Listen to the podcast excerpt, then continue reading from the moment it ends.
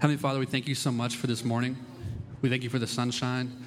We thank you for um, everyone who's here. We uh, praise you for your son, that we have hope and a reason to be here and gathered. We thank you that you um, saw fit to, to save us. And I uh, pray that us as a people would respond in worship this morning. I pray that we would uh, fight through the word to, to, flourish for your glory, not for ours. And that um, it would mean enough to us that we would be willing to do that. I pray this morning, Lord, that um, you be glorified in our worship and in our listening and our uh, application to our lives. That this would um, be glorifying to you, that it would be uh, something that changes our hearts, if it's just for truth or if it's for uh, some other reason you see fit, Lord. I pray that it be for you and you alone, Lord. In Jesus' name we pray. Amen. Morning. Glad y'all are joining us in the beautiful Jordan this morning, Jordan River.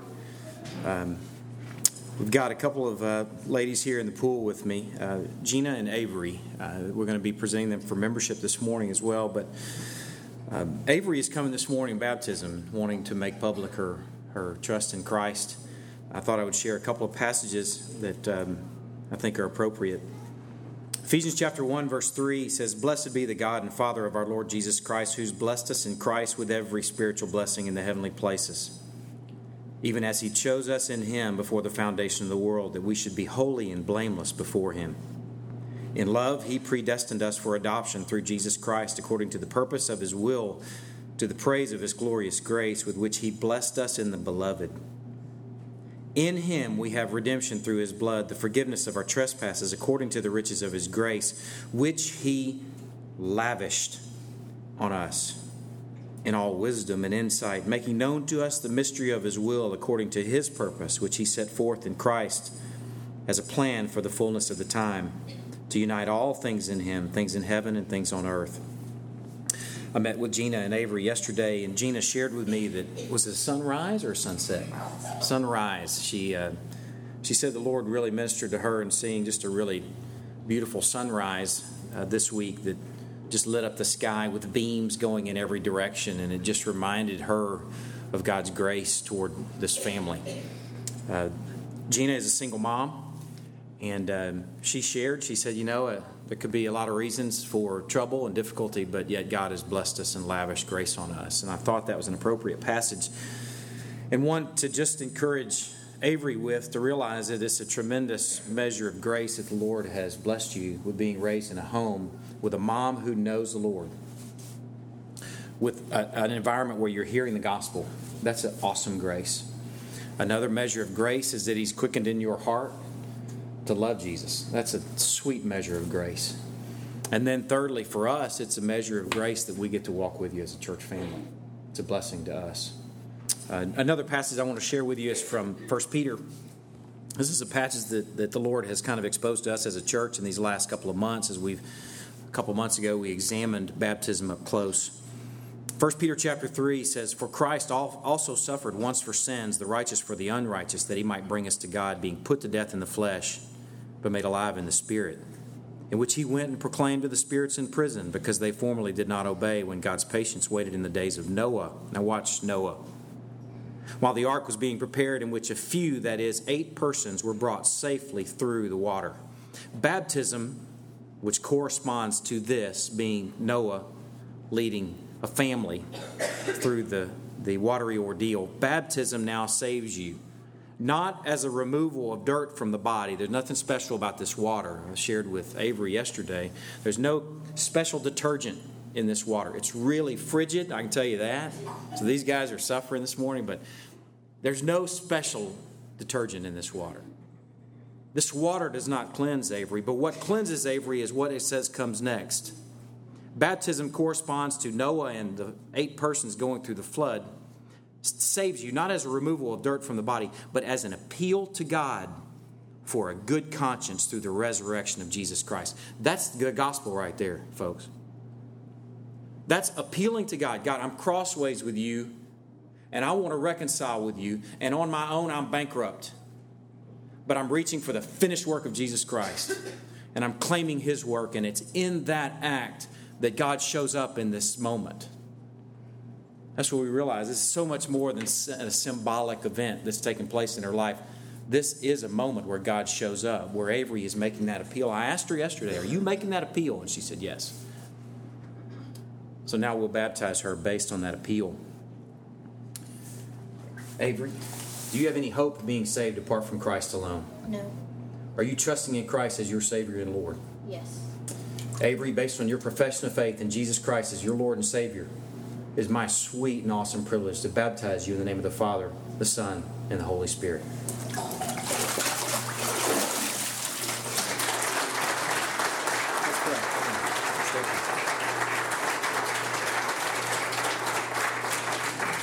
Let's pray for this family.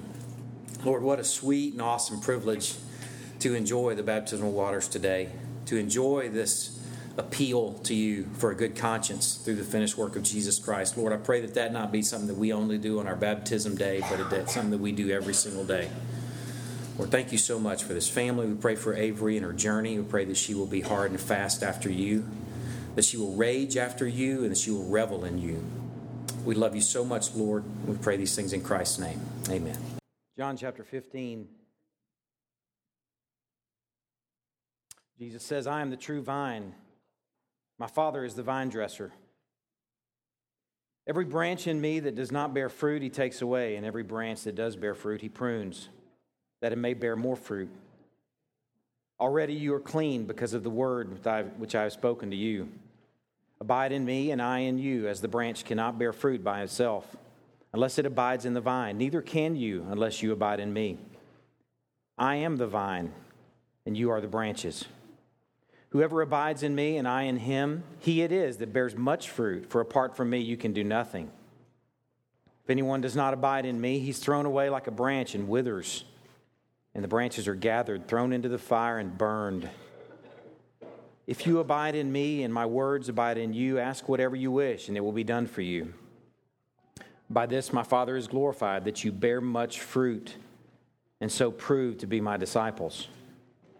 As the Father has loved me, so have I loved you. Abide in my love. If you keep my commandments, you will abide in my love, just as I have kept my Father's commandments and abide in his love. These things I have spoken to you, that my joy may be in you and that your joy may be full. This is my commandment that you love one another as I have loved you. Greater love hath no one than this than someone lay down his life for his friends. You are my friends if you do what I command you. No longer do I call you servants, for the servant does not know what his master is doing, but I have called you friends. For all that I have heard from my Father, I have made known to you. You did not choose me, but I chose you and appointed you that you should go and bear fruit, and that your fruit should abide, so that whatever you ask the Father in my name, he may give it to you. These things I command you, so that you will love one another. Let's pray. Lord, I so look forward to what's in store in these verses over the next weeks or months or years, however long you give us to unpack this. Lord, I pray that we'll be faithful to unpack it and dine on it and enjoy it, not as consumers, but as worshipers. Lord, I pray that the Spirit will come alongside and bring us into all truth and show us what Christ has done, show us how much we need Him. I pray that you will soften our hearts, make us more attentive to the greatness of the gospel. Lord, also this morning I want to thank you for a brother that means the world to me, Greg Fields, and for Tracy. So thankful for their friendship and so thankful for their partnership in ministry in Greenville. Pray for Westminster Church, Lord, that you will just grow them deep and grow them wide in your time, and that you'll find them faithful and ready and beautiful for Christ's return. Lord, I'm so thankful for the fruit that we dine on week by week. That's, interestingly enough, the fruit of, in many ways, Greg Fields' ministry and what you have done and are doing in his life. So thankful for the sweet privilege of serving alongside them. Lord, also this morning, I want to thank you for two new lives and the irony of a family that was really done with having kids who adopted this week, and a day later, a family that we didn't think could have kids biologically who gave birth to one of your children. Lord, we are so thankful for little Faith Rodden and so thankful for little Ruby Cardwell. And we're so surprised by your grace. You're a good God, and we love you so much. We turn these next few minutes over to you. Pray that you'll be enjoyed. I pray for an attentiveness that's beyond any one of us. I pray for a clarity that's, I know, that's beyond me. I pray the Spirit will have His way with us this morning. I pray in these things in Christ's name. Amen. this morning, we're going to be focusing on one verse. Uh, really, kind of the first five words of chapter 15. I read the whole the wholeness of it because I think it's appropriate to kind of get the big picture. We'll we'll probably do that every week, just so we don't lose sight of uh, the forest for a tree. But we're going to saturate ourselves with these first 17 verses of the book of John, chapter 15, in these next few months. I feel like, in some ways, um, I'm sure that if your house is like mine, then the Olympics has been on nearly every night. And I feel like Bode Miller flying down the Super G this morning. Those guys, when they're doing the downhill, it just amazes me that they are willing to do what they're doing because they're just right on the verge of losing it. Maybe one leg up, one leg sprawled out, and they're just, you know, barely, barely hanging on to get to the bottom. And that's way I feel like this sermon's going to be this morning. And I'll tell you why, because it's not tidy. The sermon this morning, I, I need to drag this into the light for the sake of what will unfold in the next few minutes, that he will um, just go ahead and liberate me from this. I love to preach sermons that have nice, tidy how to's and to do's and hear and do. This sermon is not that. This sermon just is. This sermon is far less about how to's and far more about the fear of the Lord and just knowing who He is and knowing what Christ has done. You may not walk away this Sunday with a nice little tidy to do list. I, would be shocked if you do. The Spirit may minister to you in some specific way and give you some specific ways to respond to what you've heard, but I think is more than anything this morning, this sermon by itself, the first sermon in John 15, we're going to be dealing with what this passage means more than we're, we're going to be dealing with what it means to us. John 15 is an interesting chapter in our Bible. It's probably one of the most familiar passages in our Bible. Along with that, it's probably one of the most overly devotionalized chapters in our Bible. I need to uh, share something with you along with an apology. I have a book here that someone recommended to me, someone in the body. So I want to apologize for what I'm about to say about this book that you recommended. I can't remember who it was. That's why I'm doing it publicly. The Secrets of the Vine Bruce Wilkinson. Um, I think he's the guy that also wrote the Prayer of Jabez, a nice, kind of cool, cool looking little book. This is a devotional treatment of John 15. This book makes a beeline to Jesus and me, which is easy to do with John 15. but it does it irresponsibly. I'm not going to say it's a total rag, but I'm, I'm going to say that there are some things in here that are very dangerous because they miss the bigger picture and the bigger point. So I'm saying that publicly to the one who recommended me. I'm sorry if, I, if this God used this to really transform your life, then um, I apologize. Uh, but if somebody else has read it and really puts a lot on this, I want part of the role of preaching and exposing the truth is also what's saying not isn't the truth. And again, this isn't a total rag, but it's got some things that man, you can read it in fact, I was reading it and I'm going, ooh, man, this can preach. Ooh, yeah, that's going to be awesome. Man, that's really going to hit some people and help some people. But then I'm exposing the passage as it stands alone and I'm going, wait a second. He took some liberties just maybe for the sake of making a good point. So I want to be humble and careful about saying that because the Lord can use anything. But ultimately, we want to be obedient to the text. And that's what we're going to do this morning. We're going to figure out what this passage means before we go to what it means to us. We're not going to make a beeline to Jesus and me. we're going to hopefully go the route, the appropriate route of going to what the passage is actually saying first. And then we'll get to Jesus and me, but we'll get to it by the right direction. And we can trust where we land is a robust, trustworthy place. Now, context for John chapter 15. We're moving to a new scene. You can ask Christy and ask Scott, this is what stressed me out so much in the last few months in studying to preach John 15. Because we're moving to a new scene. And anytime you move to a new scene, a new setting, there's new dynamics, there's new points.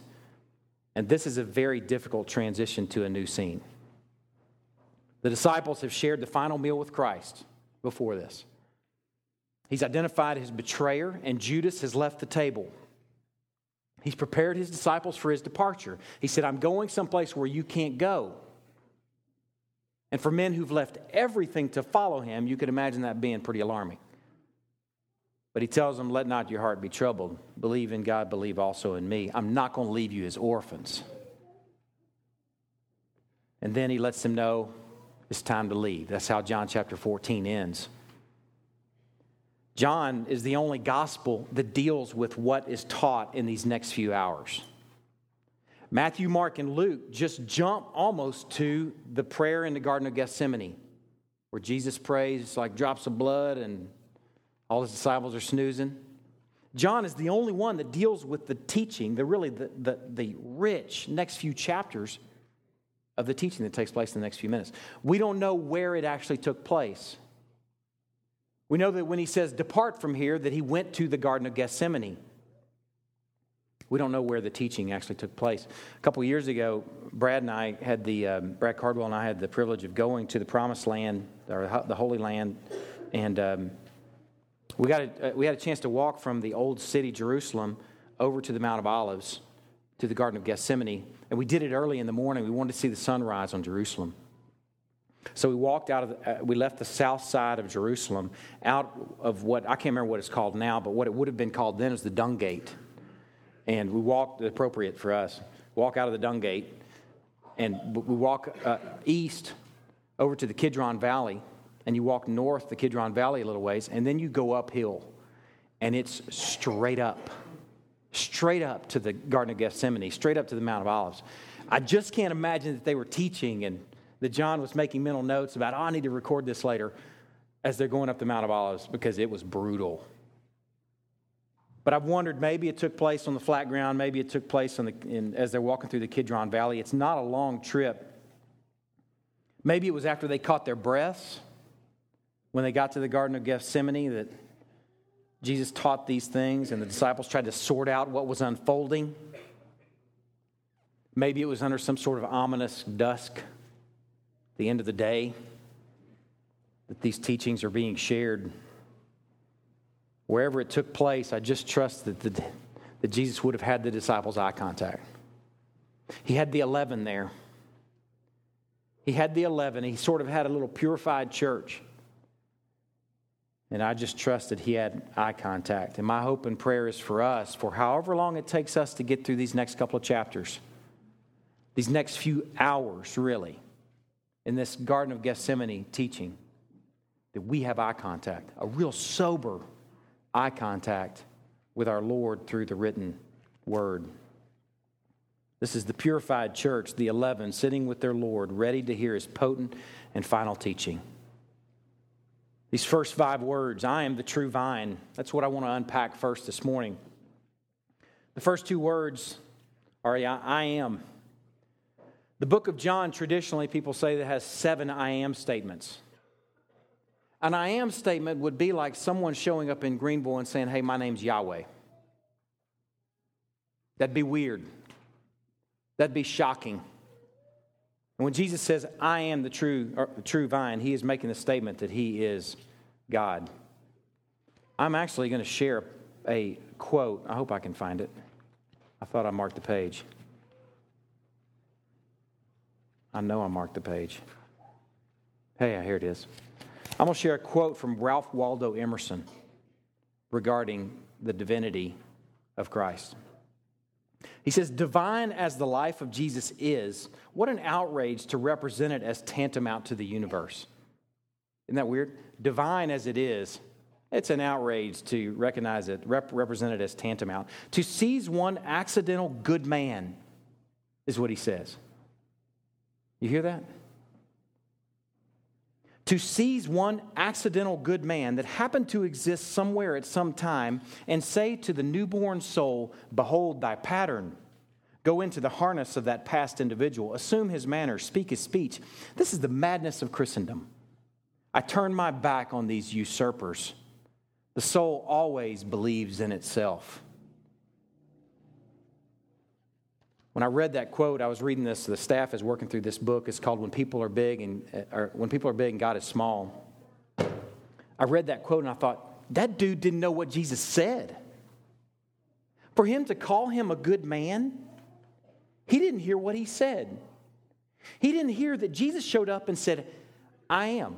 Hi, my name's Yahweh. He didn't say it in just a couple of places. He said it in traditionally seven places in the book of John. I say there's, there's nine. Here's where they are John chapter 6, 51. Don't turn, just listen. I am the living bread. John chapter 8, verse 12. I am the light of the world. John chapter 10, verse 9. I am the door. John chapter 10, verse 11. I am the good shepherd. John 11, 25. I am the resurrection and the life.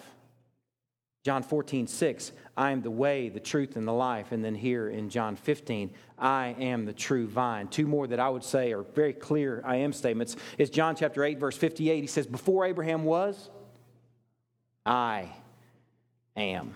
Hi, I'm Yahweh. And my favorite is when he walked on the water. And the disciples were sore afraid. One of our King James, our, I think our King James Version says that. They were sore afraid. That's really afraid. He's walking on the water. They see this thing they think he's an apparition. And he, he doesn't say, hey, dudes, it's just me. Don't be afraid. In the original language, he says, I am. Do not be afraid. That's one of my favorites because he just shows that he owns gravity, he owns density. It's no surprise for Jesus to walk on the water. The greater shock is that God got in the boat. That's the greater shock. He says, I am. Do not be afraid. Anybody that calls Jesus a good man has not listened to what he said. Because he's either Lord or lunatic. He's Lord or lunatic. And Ralph Waldo Emerson apparently didn't hear him say, I am. He says, I am true. John chapter 1, verse 9.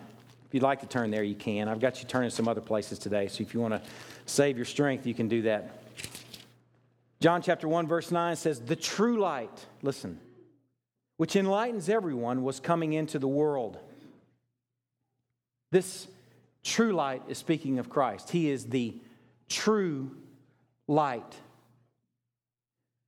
A while back, I was teaching through Genesis, and I found it interesting that God made light three days I think, before he made the sun. Isn't that interesting? We don't have to look to the sun for light. We need to look for God to or look to God for light because he is the source of all light. It's appropriate that he says he is the true light. In contrast to the sun, in contrast to the sunrise, as beautiful as it can be, in contrast to the moonlight. Those things are light, yes, but they're not the true light. They are light as they point to Him. They are shadow as He is substance.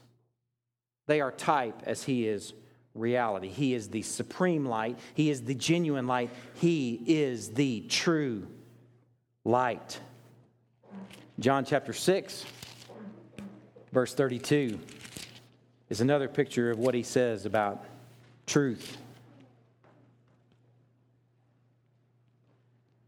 Jesus said to them, Truly, truly, I say to you, it was not Moses who gave you bread from heaven, but my Father gives you the true bread from heaven. For the bread of God is he who comes down from heaven and gives life to the world. He is true bread as contrasted against manna. The, the Israelites ate real bread. The manna was real bread. It was a little wafer, and they ate it, and it tasted like bread, and it looked like bread. But what he's saying too is that was shadow, I am substance. That is type, I am reality. He is what manna pointed to. He is the substance of that shadow, He's the fulfillment of that type. He is supreme, preeminent bread that gives eternal life. Manna fed the body, He feeds the soul. And like He is the true bread, like He is the true light, He is the true vine. He is the true vine to some sort of shadow. I'm not going to tell you what it is yet. We know the shadow of him being the true bread is manna. We know the shadow of him being the true light will be the sun or the moonlight. But the shadow to him being a true vine, there is a type, there is a picture behind him being the true vine. And we need to see that shadow in order to understand the substance of him being the true vine. We need the shadow and the type and the picture in order to understand what's being said here about Christ. If we had been the disciples, we'd likely known all of that already. But here, 2,000 years later, being a bunch of Gentiles, we likely have very little clue. I, I confess that I didn't. I didn't have a clue to know what the shadow was behind this true vine. But we need to see the non true vine in order to see the true vine in focus. So that's where we're going to spend today looking at the true vine. Turn to Isaiah chapter 5. I've got three passages that are, or four, excuse me, that I really want you to see this morning. And I'm going to tell you right now, this, you're listening over the next few minutes, this preaching and this listening is going to separate the men from the boys. I don't mean literally, but I mean in terms of listening. If you need dancing girls and, a, and light shows, you're going to tune out.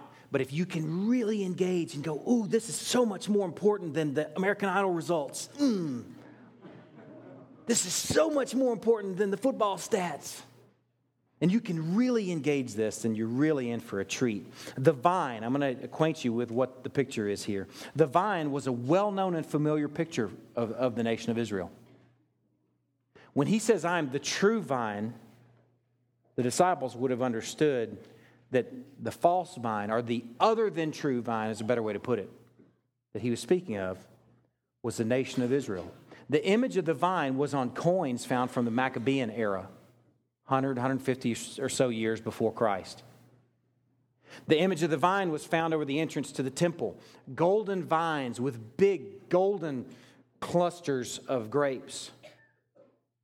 The image of the vine would have been embedded in their minds. He, they would have thought about Israel as he said, I'm the true vine. When he says, I'm the true vine, he's saying, I'm what Israel isn't. That's so good. I, I hope that by the end of this message that you just like love that statement.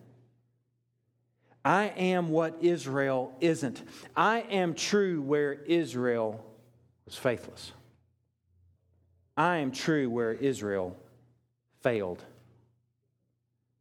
We're going to spend this morning examining the backdrop of the non true vine so that we can see the trueness of Christ as the vine and our place in Him. We're going to examine the life of Israel relative their place with God.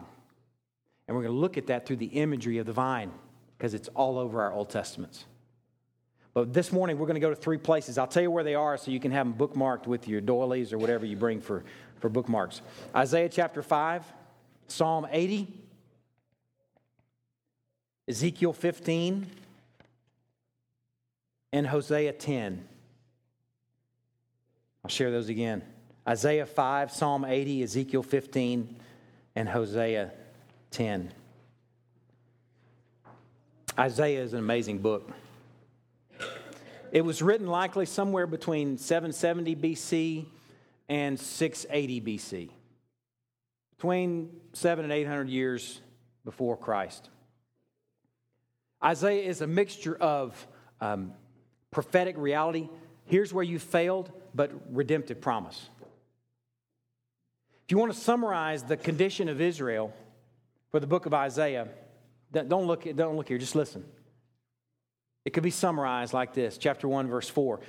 Ah, sinful nation, a people laden with iniquity, offspring of evildoers, children who deal corruptly. They have forsaken the Lord. They have despised the Holy One of Israel. They are utterly estranged. You want to summarize the condition of the nation of Israel when Isaiah wrote these words? That passage is a great way to summarize it. A sinful nation, a people laden with iniquity. Here's some excerpts before we get to chapter 5. Just listen. Here's the state of the non true vine. In verse 10 of chapter 1, he says, Hear the word of the Lord, you rulers of Sodom. What? He calls them Sodom and Gomorrah. Listen, give ear to the teaching of our God, you people of Gomorrah. Ooh scathing. What to me is the multitude of your sacrifices, says the Lord? Apparently, they're still very religious. What to me is the multitude of your sacrifices, says the Lord. I've had enough of burnt offerings of rams and the fat of well fed beasts. I do not delight in the blood of bulls or of lambs or of goats. Bring no more vain offerings. Incense is an abomination to me. I cannot endure iniquity in solemn assembly. Your new moons and your appointed feasts, my soul hates, God says. He charges them. He says, Cease to do evil, learn to do good, seek justice, correct oppression, bring justice to the fatherless, plead the widow's cause. I don't need a multitude of sacrifices, I need good religion that cares for orphans and widows. Says in verse 21 of chapter 1, he says, The faithful city has become a whore. Man, this is scathing. Just for a minute, imagine yourself being a Jew. Take on what he's saying about the condition of the, state, of the nation of Israel. He's called you Sodom and Gomorrah, and he's called you a whore.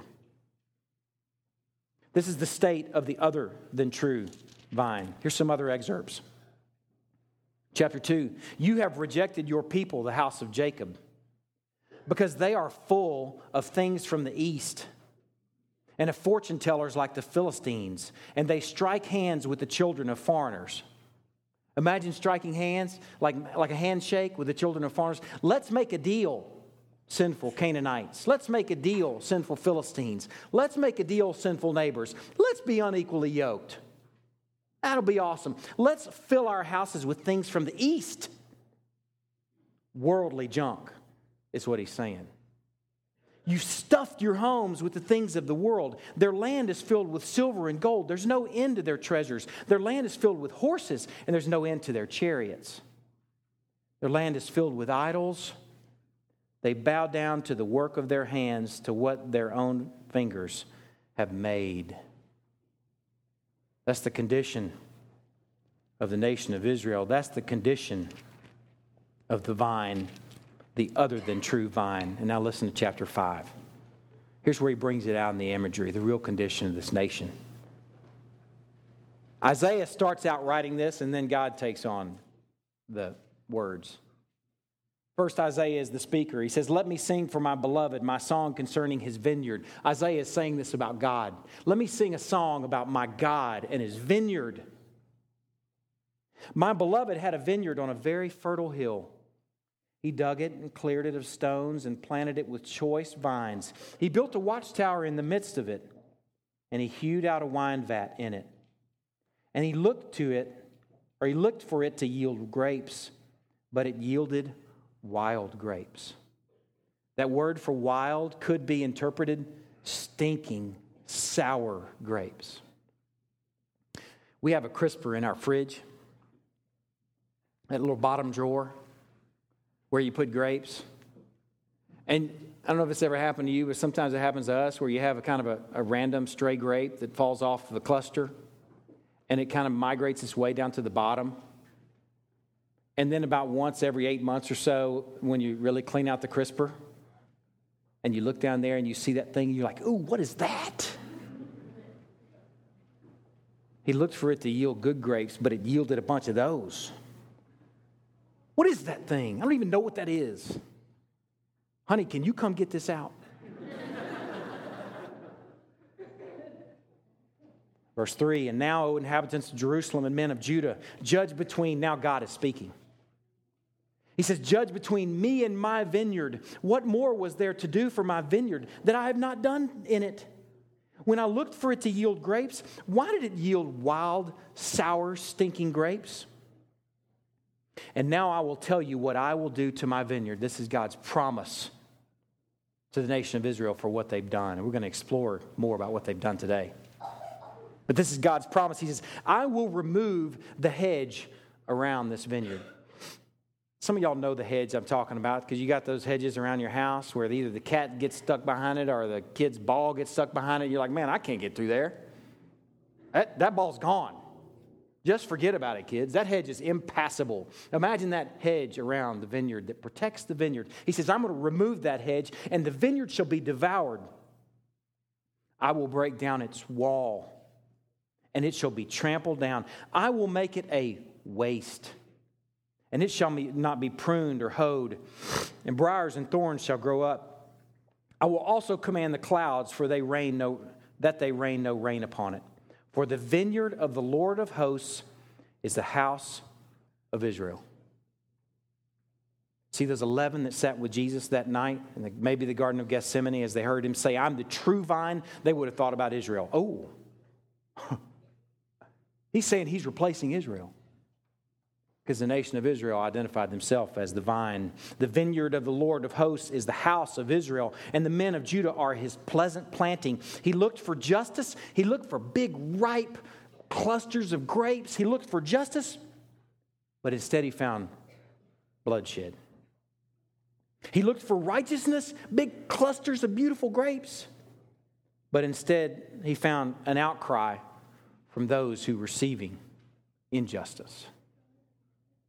He looked for good fruit and he found some nastiness. He found that thing at the bottom of the crisper. He looked for obedience and he found empty religion, a multitude of sacrifices, but no regard for the orphan and widow. He looked for good, but he found evil. He looked for care for the widows and the fatherless, but rather he found oppression. He looked for faithfulness, and instead, what did he find? He found whoredom. He found houses full of things from the east. A beautiful vineyard, well planted, yielded wild, stinking, sour grapes. So essentially, he's saying, Why should I bother protecting that? There's nothing worth protecting. I planted it in a good place with good soil and I cared for it. But I'm not going to protect it because of what it's become. I will not be mocked. You can almost hear him say, I will not be mocked. The attitude of the vine dresser is illustrated in a story from our New Testaments. Don't, don't turn there, I just want you to listen. Mark chapter 11, verse 12. This is the day after Christ entered Jerusalem, the triumphant entry on his final days leading up to the cross. This event that I'm about to share with you would have taken place days, only a few days before this Garden of Gethsemane, John 15 teaching. This, although it's really distant for us, would have been very fresh on their minds, this event. Mark chapter 11, verse 12, it says, On the following day, this is the second day when he's in Jerusalem, when they came from Bethany, he was hungry. And this is Jesus. And he sees in the distance a fig tree in leaf. Looks good. Look at all those leaves in the distance. Mmm, I bet it's going to have some luscious figs on it. Look at all that sacrifice and all those offerings. I bet there's going to be some good fruit there. And he went to see if he could find anything on it. And when he came to it, he looked around in the leaves and he found nothing but leaves for it was not the season for figs. And he said to it, May no one ever eat fruit from you again. And his disciples heard it. May no one ever eat fruit from you again because you're fruitless. What takes place next is him cleansing the temple. It's appropriate imagery. Now let me go to the temple where he says, My house shall be called a house of prayer for all the nations, but you've made it a den of robbers. Sandwiched around this cleansing of the temple and cleansing of their bad religion is the other half of this story. In verse 20, as they passed by in the morning, they saw the fig tree withered away to its roots. And Peter remembered and said to him, Rabbi, look, the fig tree that you cursed has withered. And I'm looking at it going, Show enough, because God does not like fruitlessness. Man, you can have your leaves, you can have your multitude of sacrifices. He's looking for fruit. Give me some figs, give me some grapes. Seems that God is not okay with fruitlessness or wild grapes. Turn to Psalm chapter 80.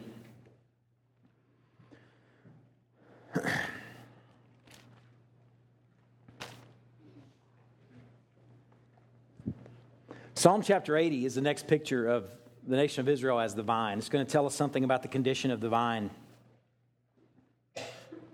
Psalm 80 is a lament. A lament is like an audible cry to God. It's like a, a grief song. Listen to this lament, and I'll tell you the, I'll give you the context once we get into it a tad. It's a testimony of Asaph, a psalm. Give ear, O shepherd of Israel, you who lead Joseph like a flock you who are enthroned above the cherubim, shine forth before Ephraim and Benjamin and Manasseh. Stir up your might and come save us. This lament, we don't know exactly when it was written, but most people, or many people, believe that it was written around 700 BC. About 100 years or so, well, depends on when Isaiah wrote these other words, with this promise that I'm going to remove the hedge. 50 years, 60 years later possibly around 701 when a king named Sennacherib and the Assyrians surrounded Jerusalem. That's possibly, we don't know for sure the moment, but this psalmist, Asaph, whoever, uh, one of the sons of Asaph, somebody is crying out to God, God, come save us. And you're going to hear this theme Restore to us, O God, let your face shine that we may be saved. O Lord God of hosts, how long will you be angry with your people's prayers? You fed them with the bread of tears and given them tears to drink in full measure. You want to know why they were upset? If this was the Assyrians, you know why want to know why they're concerned? The Assyrians were so nasty that they would skin their enemies alive once they captured them. They would cut off their hands and their feet, they would gouge out their eyes. The Assyrians would cut off heads and make mounds of them. These guys were despicable. We don't know how many people or how many of the Assyrians were surrounding Jerusalem if this is when this was written, but I'm going to tell you it's a bunch. And I'm going to tell you how we know that in a minute. And they were bad dudes. Sennacherib's palace was in Nineveh. The Ninevites the reason Jonah didn't want to go preach to the Ninevites is because they were so nasty. The Ninevites were so despicable. If there was a pregnant woman in, in, in the people that are in the city that they sacked, they would cut her open and pull the baby out and let both of them die. They wouldn't even put them out of their misery. Can you understand? Can we climb into this for a moment and be a Jew and cry with them, Restore to us, oh God. Come save us. My wife's pregnant. She's not. I'm saying, for example. I know how word travels. Man, let's climb in this and tremble with the psalmist. O Lord God of hosts, how long will you be angry with your people's prayers? You fed them with the bread of tears and given them tears to drink in full measure. You make us an object of contention for our neighbors, and our enemies laugh among themselves. See the Assyrians around Jerusalem? We're going to skin them alive. It's going to be fun. Restore us, O God of hosts. Let your face shine that we may be saved. Now, listen, you brought us a vine out of Egypt. Here, Israel. You brought us as a people out of Egypt. You drove out the nations and you planted it. You cleared the ground for this beautiful vine. It took deep root and filled the land. The mountains were covered with its shade, the mighty cedars with its branches. It sent out its branches to the sea and its shoots to the rivers. Why then have you broken down its walls so that all who pass along the way pluck its fruit? We're the vine, God, remember? Why are you doing this? The boar from the forest ravages it. If this was during Sennacherib's time, I wonder if the psalmist wasn't thinking of the vile, not even kosher critter, Sennacherib, as he said, the boar from the forest ravages your vineyard. And all that move in it, all that move in the field, feed on it. Turn again, O God of hosts. Look down from heaven and see. Have regard for this vine, the stock that your right hand planted, and for the son whom you made strong for yourself. They've burned it with fire, they've cut it down. May they perish at the rebuke of their face, of your face. We don't know when this was written, but if this was during the time of Sennacherib, you can understand why it's a lament. And they're identifying themselves as a, as a vine well planted and as a hedge that looks like it's coming down, as a wall that looks like it's coming down. If this was Sennacherib, the good news is it didn't happen here. They actually had a king worth something, a guy named Hezekiah. And actually, 185,000 of those Assyrians that surrounded Jerusalem didn't wake up the next morning. 185,000 were dead. That's a lot. So there must have been a bunch more around him. God spared him then and he listened to the psalmist begging, Restore us, O Lord God of hosts. But I'm going to tell you this Israel at this point, 700 years before Christ, is in grave danger because you're about to see something really ugly happen. Because he does what he says he's going to do. He's going to turn them over. He's going to remove the hedge and break down the wall. He did that in 597 BC, was the first time. And 586 was the second. That's when a man named Nebuchadnezzar and the Babylonians came to Israel and started taking the finest and the best. They took guys like Daniel. They took guys like Hananiah, later called Shadrach, a guy named Mishael, later called Meshach, a guy named Azariah, later called Abednego. They took Israel's finest and best, a guy named Ezekiel, and took him to Babylon. Removed from their home. If we can imagine what that might be like, imagine your son Imagine someone coming into Greenville and taking your son by the nape of his neck and loading him up on a truck and you never seeing him again. Imagine the finest and the best being removed from your country. The hedge went down, the walls went down, and the boar ravaged the vineyard because it produced wild, sour, stinking grapes. Turn to Ezekiel 15.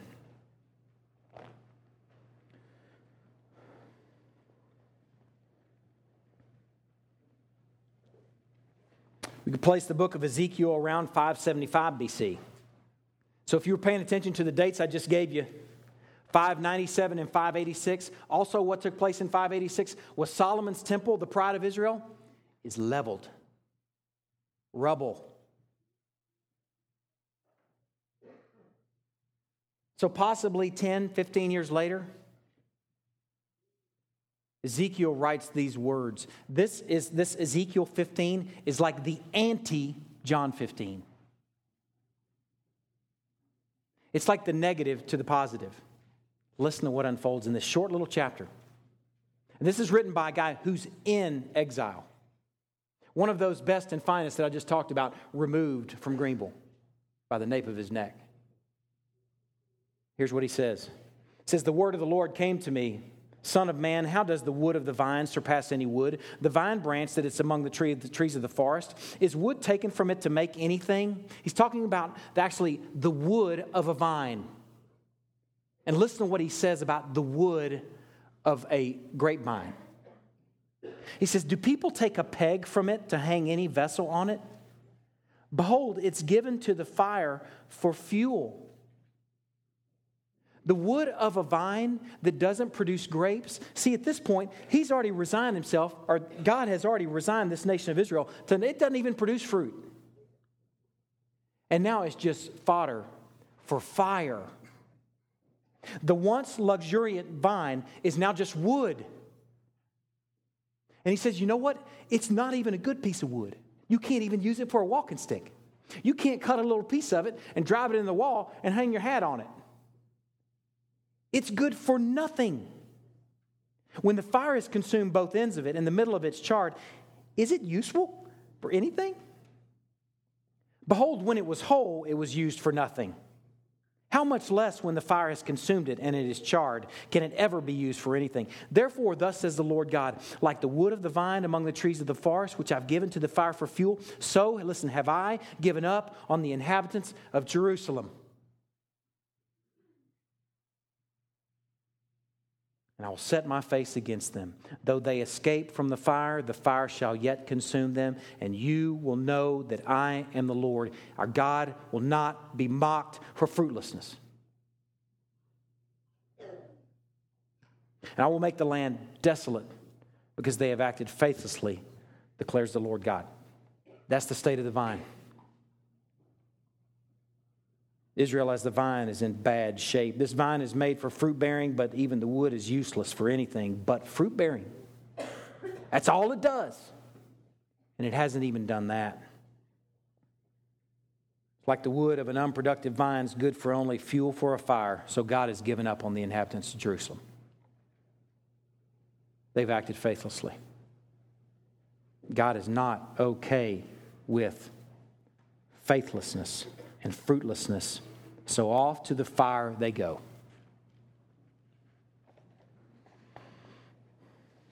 As I was working on the sermon and trying to reckon with what actually Israel did, I'm asking this question what made them a bad vine? If we haven't seen enough of that already, what made them a bad vine? We get some clues right here in Ezekiel chapter 15. If you're familiar with the book of Ezekiel, you know what the next chapter is about. I'm going to tell you right now, it is the most graphic chapter in our Bible, and it's about whoredom. In Ezekiel 16, God says, You were a bloody baby out in the field. You were cast. Nobody cared about you. But I picked you up. I cleaned you up. I clothed you. I raised you here. I planted you in rich soil. And what did you do? You ran off with every passerby. You trusted in your beauty and you played the whore because of your renown and you lavished your whorings on any passerby. He says of Israel, he says, You're an adulterous wife who receives strangers instead of her husband. Men give gifts to all prostitutes, but you gave your gifts to all your lovers, bribing them to come to you from every side with your whorings. Most whores take money for their work. You pay money. So you were different from other women in your whorings. No one solicited you to play the whore, and you gave payment while no payment was given to you. Therefore, you're different. You're not even a respectable whore. If we can be a Jew for the morning, I hope you feel beaten.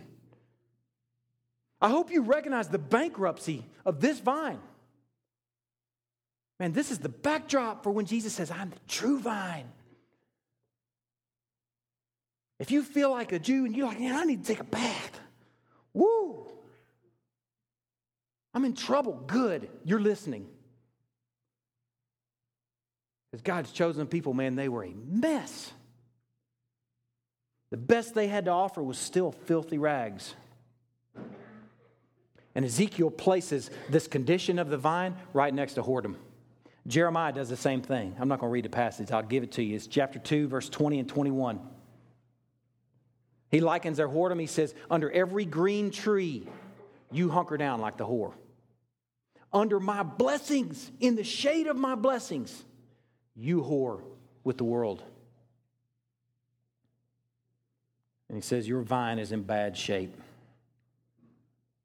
You have wild grapes that have come from a choice vine. Turn to Hosea chapter 10.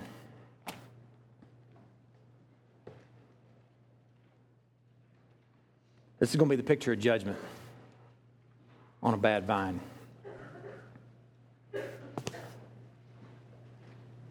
Hosea chapter 10 says Israel is a luxuriant vine. We know it's well planted. We know it's well cared for, like the God that found the bloody baby and cleansed, cleansed the baby, dressed the baby, raised it up. Israel is a luxuriant vine that yields its fruit, but we know it's bad fruit. It says, the more his fruit increased, the more altars he built. And those aren't altars to God, unfortunately. They're altars to Canaanite gods, they're altars to Baal. They're altars to whoever, whatever the neighbors were offering. As his country improved, he improved his pillars. Those pillars are the high places where they offered sacrifices to foreign gods. He says, Their heart is false. Now they must bear their guilt. The Lord will break down their altars and destroy their pillars. The more God blessed the nation of Israel, the more they whored. The more God improved their situation, the more they improved their false worship.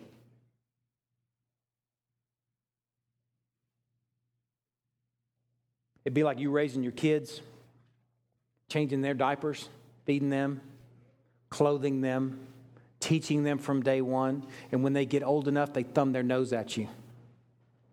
And they take your best that you're offering to them and they take your resources that you're offering them, the time that you're offering them, the efforts that you're offering them, and they thumb their nose at you. And they actually, just imagine, you're blessing your child with maybe some money to go to college or something, and they go blow it on the things of the world. Thumbing their nose at the goodness that you've extended to them. The more God prospered them, the more they sinned. They did what Moses warned them not to do. I'm going to show you two more passages. You can turn there if you like, or you can just listen. Deuteronomy chapter 8. If you want to just listen, listen. Moses warned them listen.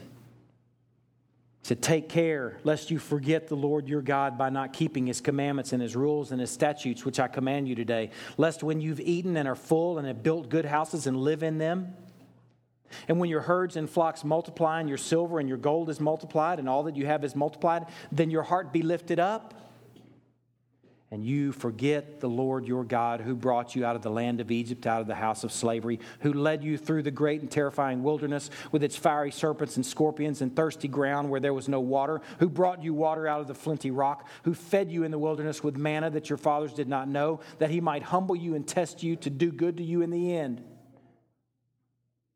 Beware lest you say in your heart, My power and the might of my hand have gotten me this wealth. Look at what I've done. You shall remember the Lord your God, for it is he who gives you power to get wealth, that he may confirm his covenant that he swore to your fathers, as it is this day. And if you forget the Lord your God and go after other gods and serve them and worship them, I solemnly warn you today that you shall surely perish. You could hear him say, I solemnly warn you today, I'm taking down your hedge I'm taking down your wall, and I'm going to let the boars have their way with you. Like the nations that the Lord makes to perish before you, so shall you perish because you would not obey the voice of the Lord your God. Moses gives them a severe, serious warning where hopefully they would have swallowed hard. He warned them, and they did exactly what he warned them against. And then God, in chapter 28 of Deuteronomy, he did what he said he was going to do. Says, But if you will not obey the voice of the Lord your God, or be careful to do all his commandments and his statutes that I command you today, then all these curses shall come upon you and overtake you. Here, cursed fig tree. Here, passers-by ravaging the vineyard. Cursed shall you be in the city, and cursed shall you be in the field. Cursed shall be your basket and your kneading bowl. Cursed shall be the fruit of your womb, and the fruit of your ground, the increase of your herds, and the young of your flock. Cursed shall you be when you come in, and cursed shall you be when you go out. Get it? The Lord will send on you curses, confusion, and frustration in all that you undertake to do until you are destroyed and perish quickly on account of the evil of your deeds because you have forsaken me. The Lord will make the pestilence stick to you until he has consumed you off the land that you are entering to take possession of it. The Lord will strike you with wasting disease, with fever, inflammation, and fiery heat, and with drought, and with blight, and with mildew. Do we even know this God? We've got to know this shadow. We've got to know the state of Israel. We've got to know the righteous anger of a holy God before we can see what we have in Jesus Christ. If we can be a Jew for the morning and we can quake hearing this, they shall pursue you till you perish, and the heavens over your head shall be bronze, and the earth under you shall be iron. The Lord will make the rain of your land powder. From heaven dust shall come down on you till you are destroyed. The Lord will cause you to be defeated before your enemies. You shall go, uh, go out one way against them and flee seven ways before them. You shall be a horror to all the kingdoms of the earth, and your dead body shall be food for all the birds of the air and for the beasts of the earth, and there shall be no one to frighten them away. The Lord will strike you with the boils of Egypt and with the tumors and scabs and itch of which you cannot be healed. Lord will strike you with madness, with blindness, with confusion of mind, and you shall grope at noonday. And the blind, as the blind grope in the darkness, you shall not prosper in your ways. You shall be only oppressed and robbed continually, and there shall be no one to help you. You shall betroth a wife, but guess what? Another man shall ravish her. You shall build a house, but you shall not dwell in it. You shall plant a vineyard, but you shall not enjoy its fruit. Your ox shall be slaughtered before your eyes, but you shall not eat any of it. Your donkey will be seized before your face, but you shall not be, it shall not be restored to you. Your sheep shall be given to your enemies, but there shall be no one to help you. Your sons and your daughters shall be given to another people. Hear that? This was written about a thousand years before Babylonian exile. And God did exactly what he said he would do. Here, Daniel, Shadrach, Meshach, Abednego, Ezekiel, your sons and your daughters will be given to another people, while your eyes look on and fail with longing for them all day long. But guess what? You shall be helpless. We've got to have this as a backdrop to understand what we have in Christ. See, the vine Israel had been blessed beyond measure, but it proved to bear bad, sour, stinking fruit. They found pleasures in the things and activities other than God. Their houses were full of the trappings of the world. The more God blessed them, the more they sinned. I'm going to tell you this right now. The only way for us to really understand John 15 is with this as a backdrop. The only way for us to understand what we actually have in Christ, the true vine, is to understand the bankruptcy of the false vine. We've got to look at Israel and quake. If Israel was our vine, I hope you'd see that we'd be doomed.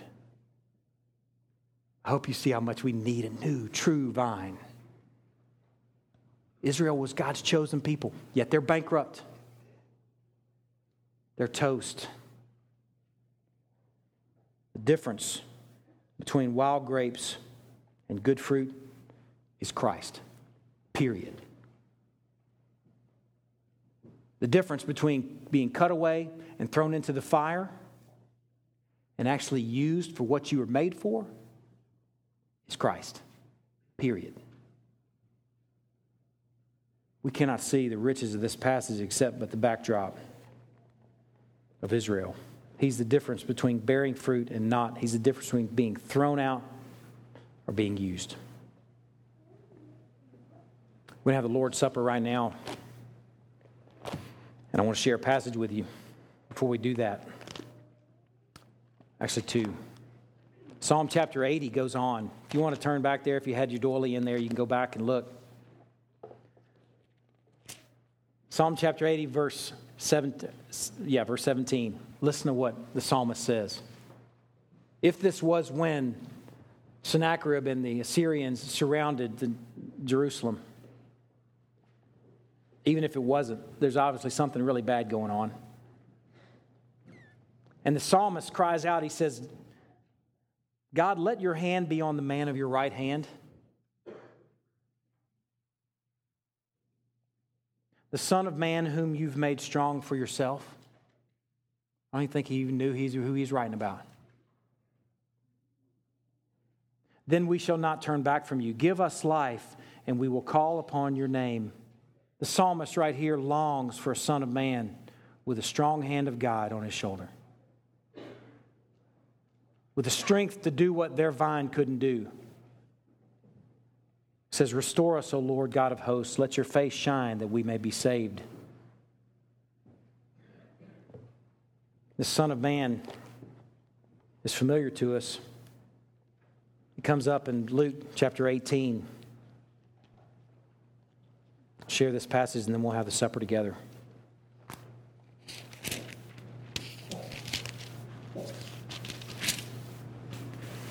And taking the twelve, he said to them, See, we're going up to Jerusalem, and everything that is written about the Son of Man here, Son of Man, by the prophets will be accomplished. For he will be delivered over to the Gentiles and will be mocked, and shamefully treated, and spit upon. And after flogging him, they will kill him, and on the third day, he will rise. I'm reading that passage and thinking about the nation of Israel spared from the Assyrians. And in this case, the true vine is not spared. True vine is turned over to the Gentiles so that they can have their way with him in our stead, in our place. That's the gospel.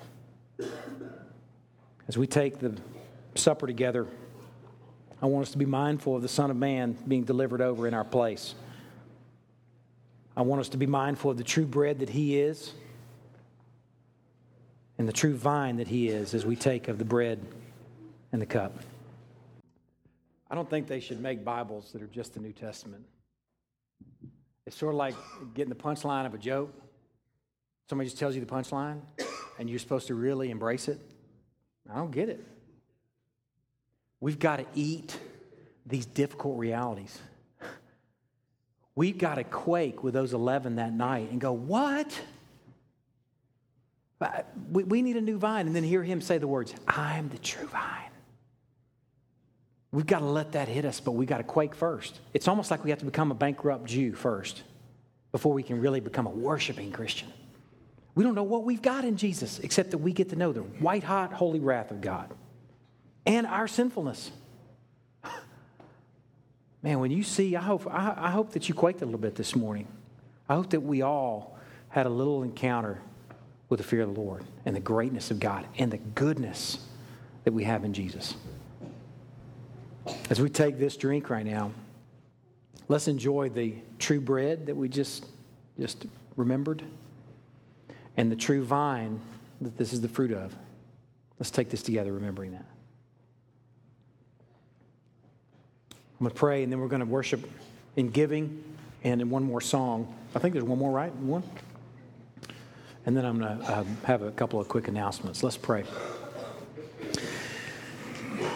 God, you are amazing.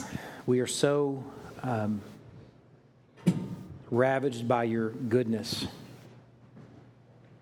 by the grace that you've lavished on us in the finished work of Jesus Christ as we see the trueness of the vine Lord, I just pray that we enjoy what you have done in Jesus Christ. Lord, I pray that we will just enjoy your goodness in revealing it to us, not just doing it, but actually leading men, inspiring men to record the words, and the role of the Holy Spirit in our lives to expose these truths in our lives that give us life Lord, I'm thankful that Jesus showed up and said, I'm God. And I'm thankful that he, it's true, that he wasn't just a good man. Lord, I'm thankful that he paid the price for us and achieved what we couldn't do. I'm thankful that he made up for where Israel left off, where Ben left off, where the McGraws leave off, where the people of Crosspoint Fellowship leave off. I'm thankful that he made up the difference and then some. Lord, we cast all of our hope on Him. We have no hope apart from Him. We worship you and thank you. In Christ's name we pray. Amen. Y'all stand and let's sing. A couple quick announcements. I want to share something with you too. I was thinking about be appropriate to share. Again, I can't remember who recommended the book, so I really am sorry if it's meant a lot to you. Um, I mean, I, I know God can use things like this. And I'm thinking of an example of a book that He used in my life at one time. Um, if you want to walk on water, you got to get out of the boat. John Ortberg, I think is the guy, the guy's name. Um, he can use a devotional book, but a devotional book can um, be unfaithful to the point. And th- this guy takes some liberties. And it, you might be wondering, well, how do I know? You know, lots of people open their Bible on Sunday mornings. Lots of people preach. Lots of people write books. How do you know who's being faithful? But if people are saying different things, a good, a, a good test, a litmus test, is does it make much of man or make much of God? Because you can't make much of both. It's not saying we're worthless. I mean, nobody's saying we're worthless. We have worth because God made us, but it's saying we're unworthy. They're two different things. We are unworthy of the what goodness that God has lavished on us. Engaging our, our unworthiness, if I can make that word up, and God's grace, that's where grace shows up.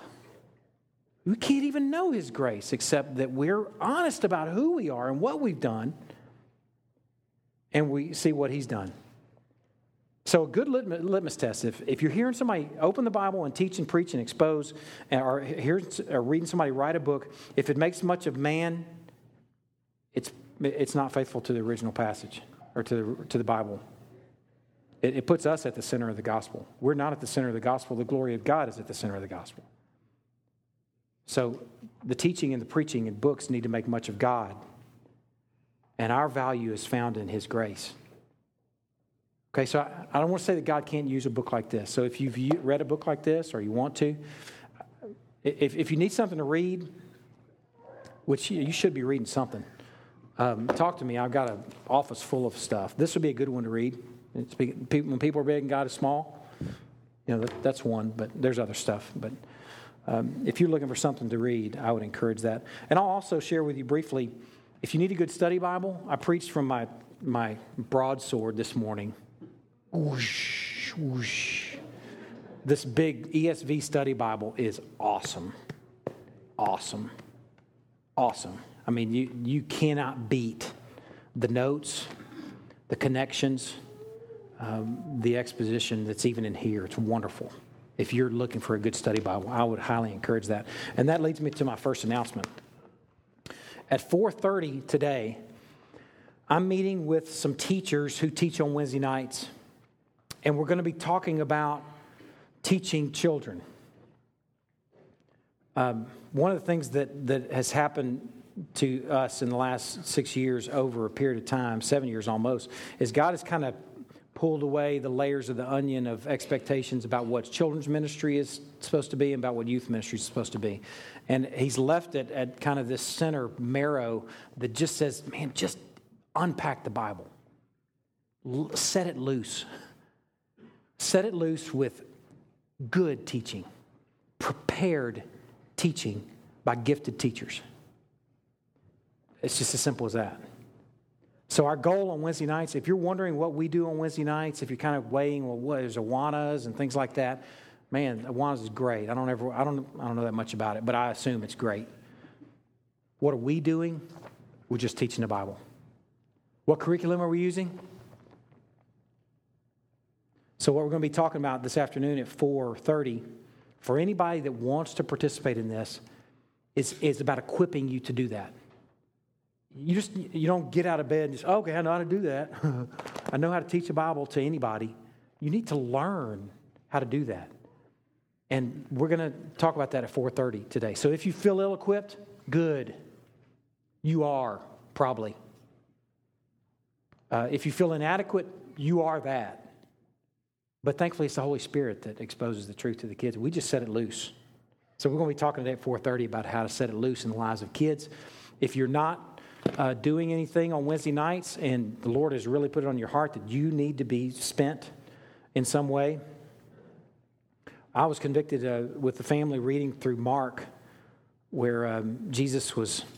You know, they're trying to shuffle the kids away from Jesus. He says, "No, bring them to me. Man, the kingdom belongs to them. Let's." Let's pour ourselves into them. That's tomorrow's church.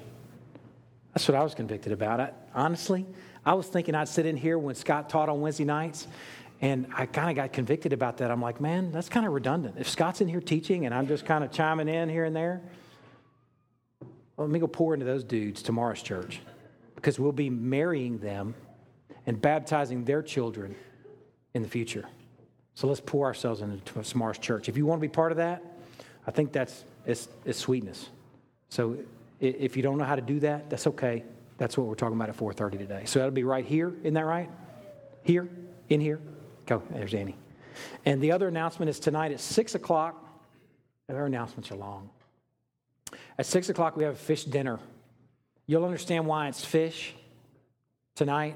We'll have a short time of worship and song here in the sanctuary, and then a, um, we'll dine on some fried fish together afterwards. And we have gobs of fish.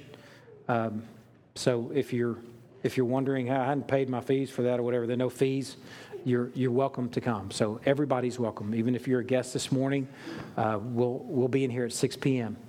And uh, then we'll move over to that building next to us. We have some lights strung in there. We don't have electricity in there yet, but we have some lights strung in there, and we're going to have a meal in there together and be cool. And you'll understand why tonight at 6 p.m. And the last announcement is uh, I want to introduce a family. Gina and Avery, y'all come on up. Where are you? You met them this morning in the baptism pool, and uh, they're neighbors of ours right down the street a little bit. Um, I know a lot of folks in Greenville, um, and uh, many of y'all probably know Gina and Avery. And they are coming this morning. I spent some time talking with them about membership, and they said, "Man, we want to make this our, our home. We want, we want everybody to know that we stand in agreement with this body." and we want to worship with this body. We want to be known and knowing. And um, I've talked to them about what's involved with that, and they uh, they want to make that uh, they want to make that commitment today. So I encourage you to come get to know them and come get to know the riches that God has lavished, the grace that God has lavished on them. And uh, it is an opportunity to remind the body that the sweetest, sweetest sweetness of religion is caring for the fatherless and the widow and they, they are neither of those, but a single mom and a young daughter, that's a sweet privilege to pour yourself out on them and into them. And uh, it's, a, it's a sweet ministry that's in store. We're looking forward to it. Y'all stand and I'll dismiss you. Y'all come over here. Come stand this way. Y'all stay up here for a minute afterwards, okay? God, thank you so much for sweet privilege of, of enjoying you this morning. So thankful for the way our morning started out with testimony and with an appeal to you for a good conscience. Uh, Lord, we are so blessed to have the opportunity and privilege of walking with Gina and Avery. And I pray that you'll find us uh, doing that faithfully. I pray that you'll find them well equipped. I pray that you'll find them worshiping between Sundays. I pray that you'll be on their lips in their homes and um, that they'll enjoy you between Sundays. I pray that they'll find other families coming alongside them and that through small groups and just through um, relationships that just happen that uh, they'll be um, enjoying the sweet journey together. Lord, we love you so much. We thank you for your goodness and your grace. We pray these things in Christ's name. Amen.